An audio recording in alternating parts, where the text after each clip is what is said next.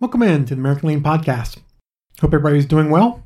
It's Wednesday, which means we want to talk about lean topics. And today I want to talk about completing an A3. If you don't know what an A3 is, it's basically a project charter for your Kaizen activities. Now, last week I talked about identifying Kaizen events that will impact your KPIs, and that's a great start. Hopefully, you have a lean game plan for the quarter and are ready to get going. While the excitement in your organization is high, before your first Kaizen event, it is important that you complete a project charter or A3. We'll get into some tips for completing an A3 right after the intro. Welcome to the American Lean Podcast, where we cover five topics in five days in about five minutes. The only place in the world where you can get daily lean coaching. Your host is Tom Reed, and he shares his 30 years of experience and covers leadership, culture, entrepreneurship, lean methodologies, Industry 4.0, and interviews special guests on their lean journey. We're glad you're here, so let's go. Welcome in to the American Lean Podcast. It's episode 135. So, step number one when completing an A3 is to complete your event description and objectives. So, before we begin, if you want to see an example of an A3, just go to my blog, americanlean.com slash blog, completing an A3, and you'll see a picture of one. Now, step one is to fill out the event description and objectives. What are you trying to improve? In the project charters that I use, there's a section for defining the area and objectives for the Kaizen event. This helps you stay focused on one area. I've been leading Kaizen events where I've been asked to take on the area next to where we're working as a team. My answer is always no, because it's not in the project charter or the A3. Always use the A3 to stay focused. It's also important to identify the objectives you hope to accomplish. Without a goal, how do you know if you've made improvements? It's similar to losing weight. There's a difference between saying I'm going to lose weight and I will lose 10 pounds by November 1st, 2020. One is vague and the other is concrete. One is measurable, one is not. Thinking about the objectives makes you think about the process and everything that is happening in that value stream. Step 2 Identify the team and the project sponsors. It's hard to put together the team until you know the area where your Kaizen event will occur. Obviously, you want some participation from people within the process, but I also like to have an employee who is the customer of the process. Another team member to consider is someone from the area where the next Kaizen event will occur.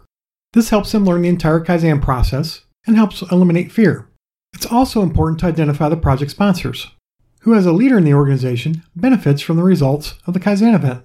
Who asked for the event to occur? These are all project sponsors, and no Kaizen event should ever be held without project sponsors. Step number three value stream map and process description. Along with impacting your KPIs, your Kaizen activities should impact a value stream. I find it helpful to have a copy of the value stream within the event. Develop a clear description of the entire process your event will impact.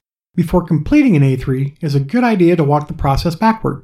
That helps you understand everything that is going on, and walking it backward helps you identify any steps you might have skipped. If necessary, time some of the processes. Look for WIP in the area, or look for piles of files if it is an office process. These show where the delays are occurring.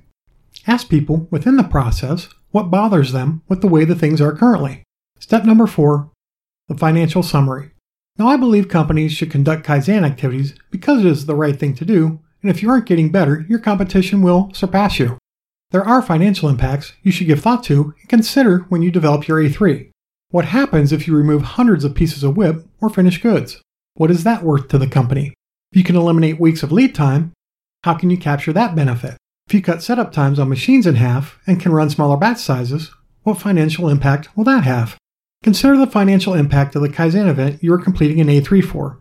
Capture that information on the A3. Even if you achieve 20 to 50% of your goal, your Kaizen event will still be a huge success. So, step one, complete your event description and objectives. Step two, identify the team and the project sponsors.